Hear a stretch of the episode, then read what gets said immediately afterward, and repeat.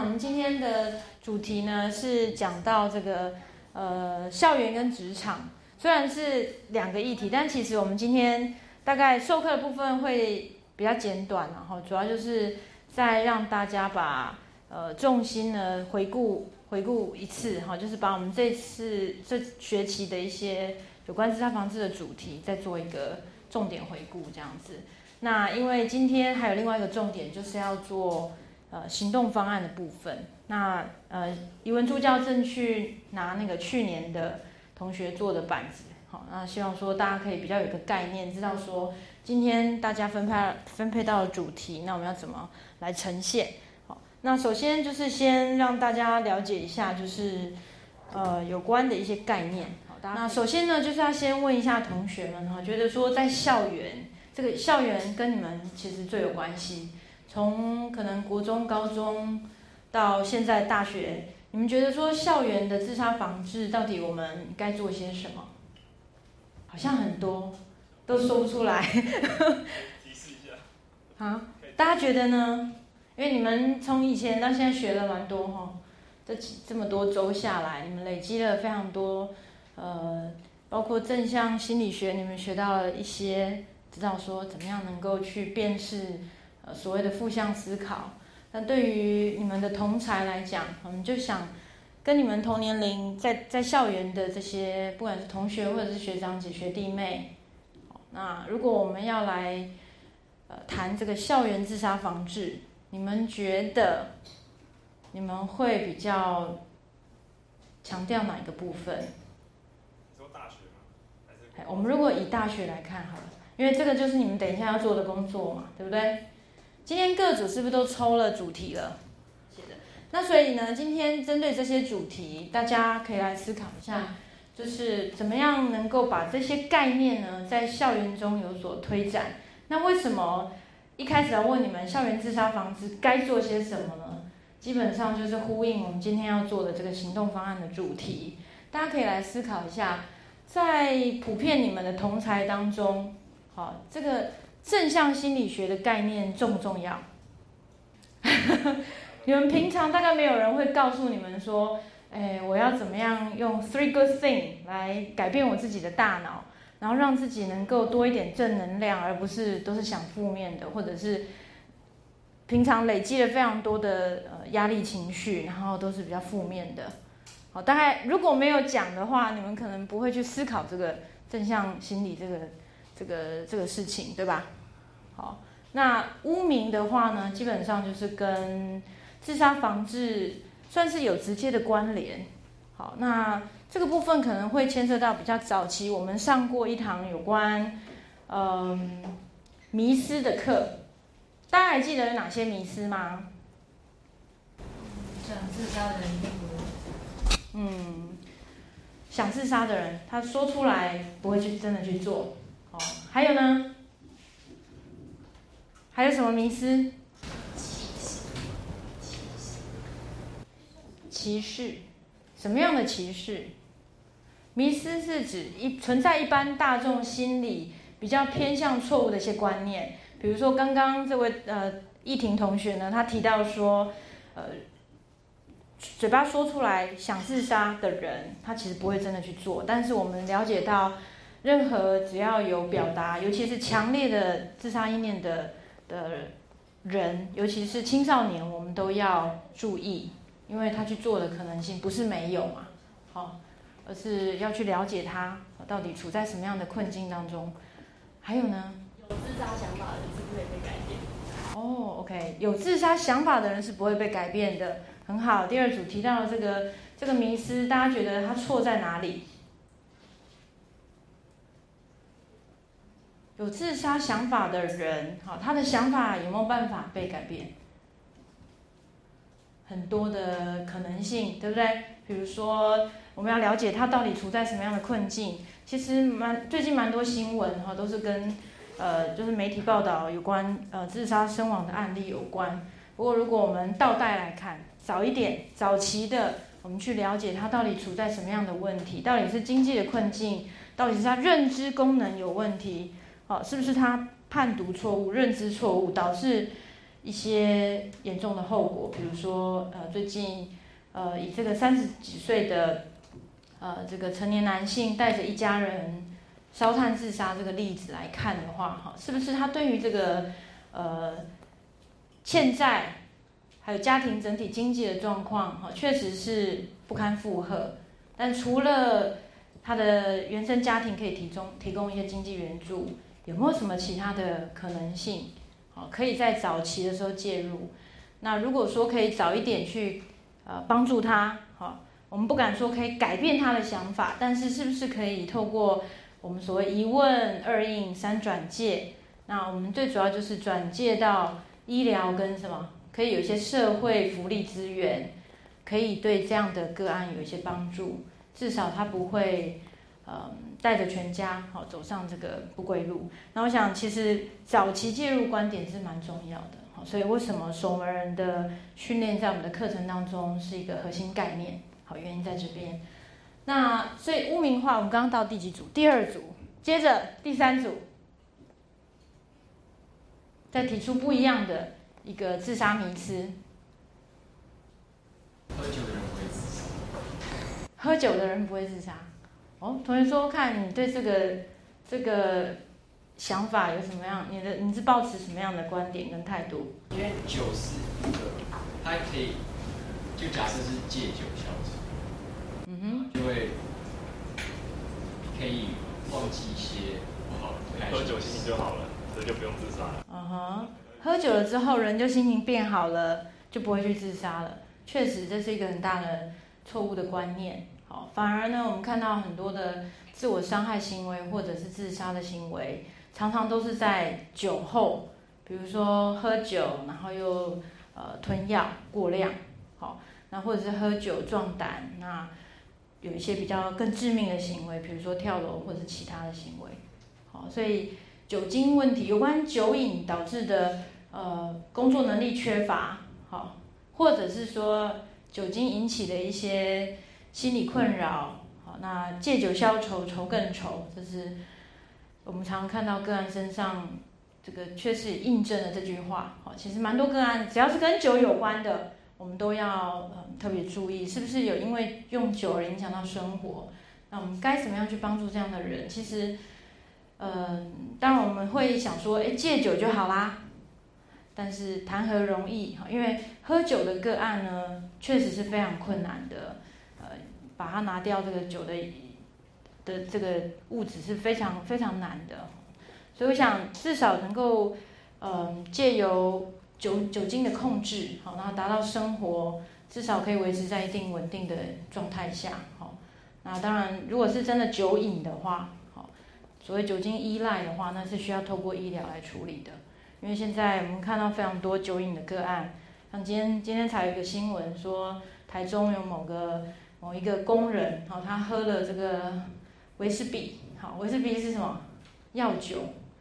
那他以为说这个药酒呢，喝了没事可以开车上路，好，那他就跟警察辩称说他是他喝的是药酒，他没有喝酒啊。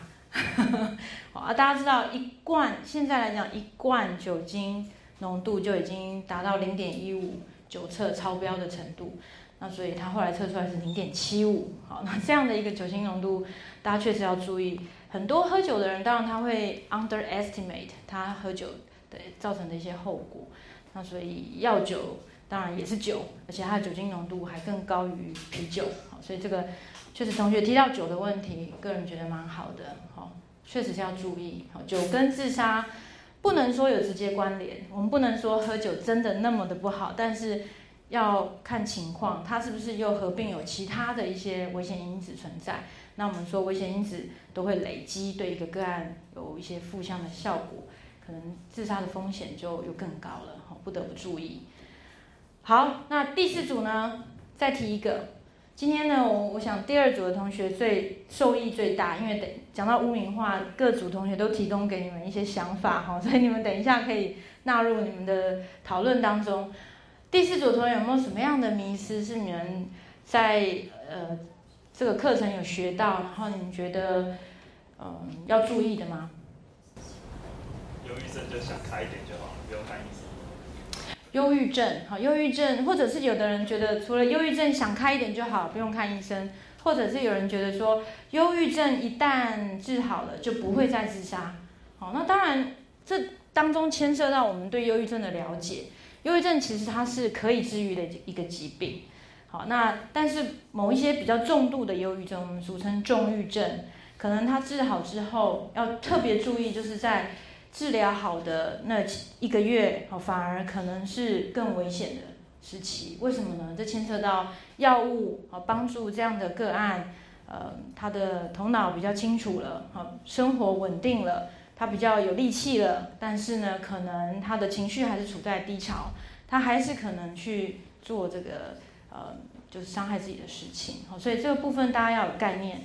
忧郁症呢，一定要好好配合医师治疗。好，那通常大家知道忧郁症治疗的期间是多久？不知道，有没有一个数字？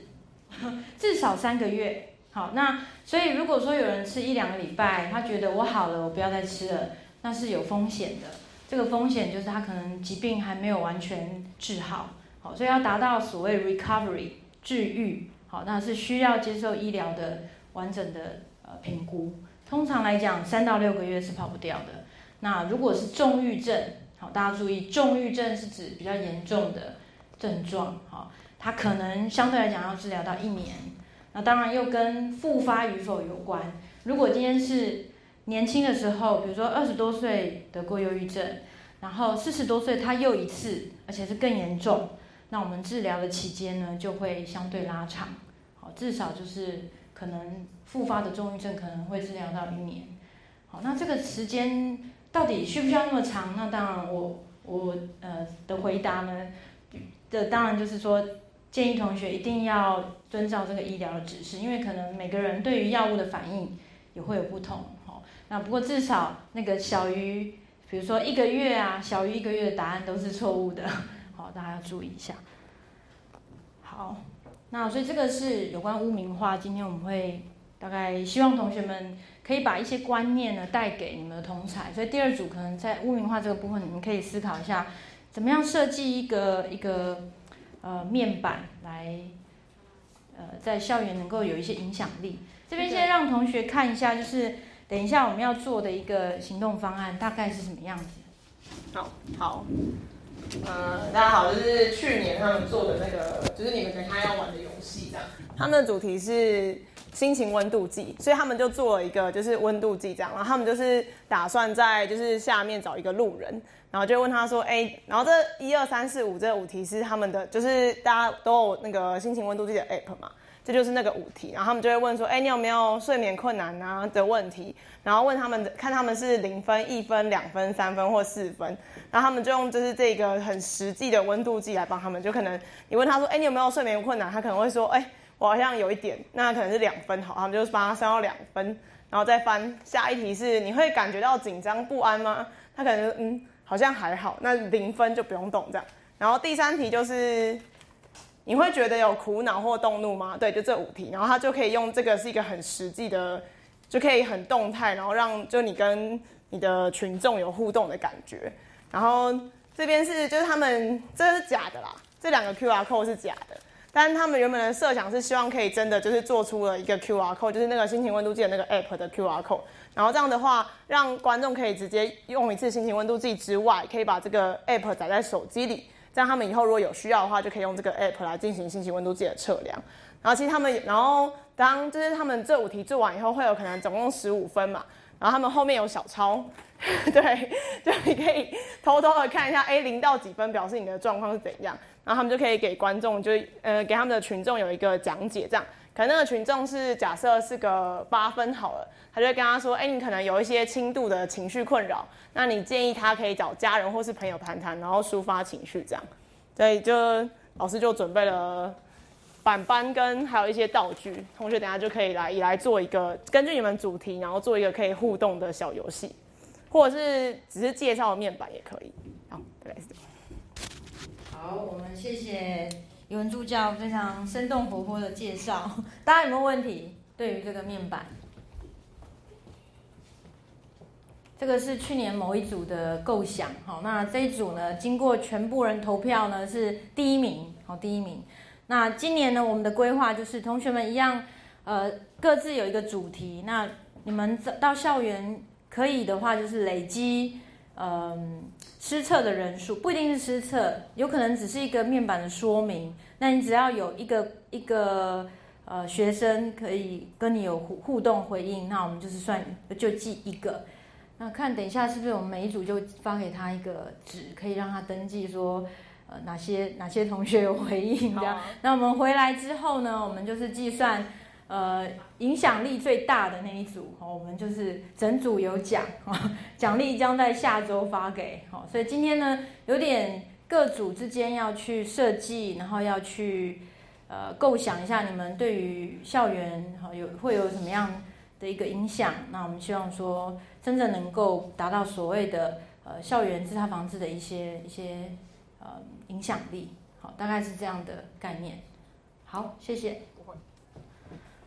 好，那这个所以这个部分呢，我大概就是以以呃简单的说明让大家了解。所以在校园自杀防治这一块，我们呃除了当然除了这四个主题，我们也呃有非常多的呃构想哈，其实也是可以可以来做。比如说像今年我们参加呃国际自杀防治学会在日本的一个年会，那在年会里面，其实青少年自杀防治是一个很重要的主题。那当中呢，日本就分享了他们的一个做法。哈，在日本，他们校园，大家知道日本人其实是一个很重视什么群体精神的一个民族。好，那所以他们在国中对国中生呢，他们发展了一些口号，哦，就很有趣。他们是用日文发音，然后就是一二三四五，然后又一个 精神的力量，然后就是他们是一串日文，然后有一个精神口号。好，那其实可能，呃，每一个民族对于不同不同的这种口号，可能会有不同的反应。就台湾人来讲，你们觉得大家会不会对这种口号有没有效果？就是凝聚精神的意思。好，那比如说，可能在呃国中生的那个群体当中，可能可以教他一些概念。好，比如说，呃，就是我们其实就是一二三，对不对？一问二应三转介。好，那这样的概念如果升值在国中生的脑海里，他可能也可以成为一个蛮好的守门人。好，那所以大概概念是类似。那像在欧洲的话，大概有十一个欧洲的国家，目前他们是呃用一个也是类似守门人训练的概念。那他们是在高中的校园，在高中生的这个族群里面，他们做什么事情呢？其实就是一样是做一个团体的讨论，就像我们的讨论课一样。那他有设计了呃七八套的这个简单的册子，每一册呢就是一个重点，就像我们可能这每一个主题都可以是一个小手册。好，那在这个手册里，我们就是呃把高中生聚集在一起，那每一个小团体，我们就是去讨论说，比如说，哎，对于这个睡眠的部分，好，高中生他们对于睡眠的重视度如何？那他们知不知道睡眠的重要性？怎么样能够一夜安稳到天明？好。诸如此类的概念，它所以手册的概念其实也是蛮重要的。好，那不知道说各位对于这种手册，你们的看法怎么样？如果说在大学的的这个情境，大家觉得大学生适合用什么样的方式来做这种自杀防治的工作呢？你们觉得比较适合像是演讲这种大型的活动，还是像我们？呃，开课好，类似像我们通识课程这样的方式，但是我们其实这个课程花了非常多的时间，对不对？十八周，大家也投入非常多的心力，还要拍戏，然后还要来上课，其实是非常辛苦。那还是说，呃，可以有那种 workshop 工作坊，好，那可能是比如说参加两次到三次，可以有初阶、进阶这样的概念，好，当然有非常多不同的设计。不过我想大概基本。原则都不会变，就是呃设计一些比较简短的呃一个手册，或者是说有一些像 A P P 这种东西，好，或许在大学来讲是更实用的。那这个部分呢，可能嗯同学们等一下在各组讨论的时候，你们可以去思考哈这个这个问题。我觉得其实因为在呃青少年这个这个阶段呢，其实你们适合什么样的一个自杀防治的方法，应该你们要发声，好，就是如果有更多你们的声音出来，那当然这个呃自杀防治的策略可能可以有多更活泼、更更有效的一个一个呃成果，好。好，那当然，另外一面呢，就是在职场这个部分。那职场的话，多半都是属于成年早期到呃中老年的阶段。好，那职场的自杀自杀防治呢，当然我们了解到，嗯，会因为不同年龄层各自有不同的一些危险因子。那我们在自杀防治上，基本上也是呃针对他的一些困境来做协助。好，那嗯，以我们在公共卫生杂志所发表的一个呃自杀防治十年回顾检讨与展望这个文章当中，好，我们就有提到呃全面性、选择性以及指标性的策略。那在这个台湾已经努力了十年的成果，大家可以发现说，哎，这个至少自杀防治守门人这样的概念呢，是已经深植在社会各个角落。所以以职场来讲，职场呢目前也有非常多重视这个。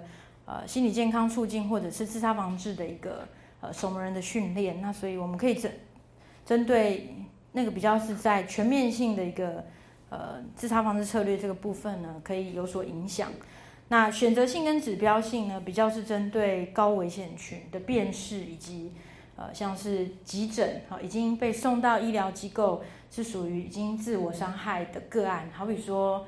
呃，已经割腕了，或者已经烧炭了，好，那但是中间被救了，好，被送到急诊这样的个案，我们会有一些后续的呃追踪访视，好，那有一些个案管理的介入，好，那这个是属于指标性的策略，所以大概大家可以了解到，自杀防治的策略其实是呃多面向的。那我们基本上守门人的策略是在过去十年当中呢，都是呃非常受重视的一个一个。呃，策略，那基本上当然还有一些其他的做法，在我们这堂课十八周的课程当中呢，我们其实呃希望说同学都能够了解到，其实自杀防治的策略其实是非常多样化的哈。从我们一开始呃迷失的部分，我们有提到所谓的翻转迷失的概念好，那能够提醒大家就是有一些有关自杀高风险群的特特质是什么。大家如果还记得的话，在飘飘城的那个八个个案当中，其实很多都是大家意想不到的，好，的一些呃自杀案例。那其实怎么样能够借由迷失的翻转，让大众可以更去重视自杀这个问题，好，那进而能够提高警觉，那发挥守门人的一个一个效果，我想这是很重要的。那其次呢，当然就是在压力管理这个部分，哈，我们希望能够让大家知道说舒压的重要性，所以也让大家学到了。一些放松的技巧，那能够化这个压力呢为助力，哈，能够走转向比较是正向思考，比较是健康促进这样的一个呃一个走向。那当然也教导各位一一问二应三转介，最重要就是那个问。可能有同学觉得说应才最困难，哈，那但是在一问二应这两个技巧当中，我们都强调就是同学要了解。一个沟通的技巧，所以有有一堂课，我们也去跟同学讨论了，怎么样能够呃跨出那第一步，好，能够帮助这一群人去了解他，让他愿意透露他心里的想法，那能够合适的转介，鼓励他能够得到良好的帮助，好，那在偏见这个部分，当然呃这也是属于比较社会层面，有有可能也是个人层面的偏见，导致一个人不愿意求助，好，那。这部分在连接医疗的过程当中，可能就是呃守门人的职责所在，就是怎么样能够帮助这一群人呢，能够有呃求医的一个一个意愿跟动机。好，那不要说呃对于这个精神科有所偏见。那当然在正向正向心理这一堂课呢，我们也跟同学讨论到，怎么样能够呃培养一个习惯，就是。呃，正向思考的一个习惯，除了 three good thing 的练习之外呢，我们呃就是透过写一封感谢的信，是我们在讲正向心理那堂课的其中一个一个主题哈。希望同学能够透过呃表达你的感激，然后能够嗯让同学的从这个所谓负向思考能够有有所转变哈。好，那刚刚提到的这个政策的部分，好这边写的更清楚，就是让大家知道说，呃，以以全国性的自杀防治策略来讲，好，主要就是全面选择跟指标性。那呃，守门人的训练以及这个呃政策的倡导，都是相当重要的。然后疾疾病的部分，当然它跟自杀可能有百分之八十到九十的相关性。好，所以有关精神疾病的部分，好，我们主要是提倡有病一定要治疗这样的一个概念。好，而且是早期诊断、早期治疗的观点。那不管你做的是哪一个面向，像今天我们的行动方案呢，同学会针对这四个主题，好做一个简单的呃呈现。那只要是有做呢，自杀防治呢，一定是有差的。好，这个全世界的研究皆然。好，只要是呃你有介入，好就一定会有成效。但是只是这个成效到底有没有达到统计上的一个显著水准？不过我相信。呃，任何一点一滴的帮忙都是很有意义的哈，尤其在自杀防治的领域来讲哈，所以呃，以这个图来看，好，这这几个环节其实都是互相会影响的哈，就是我们刚刚所讲到几个提到的观点，迷失好，压力管理，倾听关怀，还有就是提升精神医疗的正确认知，比较多时候我们其实是在。提供一个知识的部分，就是比如迷失的部分，我们是在告诉一般民众，你这样想可能是对于自杀防治没有帮助的。那我们要怎么样，怎么样来转换我们的的认知，才能够帮助这一群人，好转变一般大众对于自杀的一个一个标签化的想法。好，那此外呢，能够进一步去倾听这些人。好，那当然自己或他人的压力管理都是。都是有帮助的哈，就是都对于这个降低自杀的风险呢，都是相当重要的。好，大概前面呢，前面这个是简单同整前呃我们前几周的课哈，主要就是让同学能够再去思考，你们等一下各组讨论呃所谓行动方案，你们可以有哪些题材哈？其实除了这些主题之外呢，你们大概会呃。如果你们要加进一些其他元素，我觉得是 OK 的，只要是有提到这四个主题，